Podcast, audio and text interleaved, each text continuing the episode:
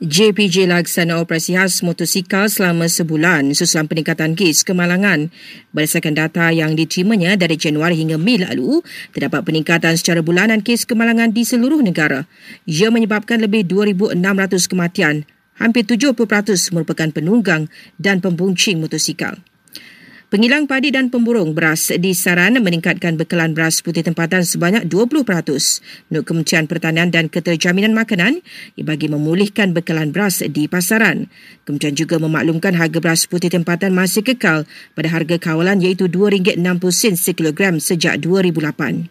Setakat ini SKMM tidak menerima sebarang laporan berhubung kesalahan atau unsur 3R di media sosial semasa kempen PRK Parlimen Pulai dan Dun Simpang Jeram. Polis tangguh ambil keterangan Tan Sri Abdul Hadi Awang berhubung isu 3R susulan masalah kesihatan yang dialami oleh Preston PAS itu. Dan polis Sabah tan 10 murid sebuah sekolah di Ranau susulan tular video pergaduhan sekumpulan pelajar dipercayai berkaitan kes menghisap vape di asrama sekolah.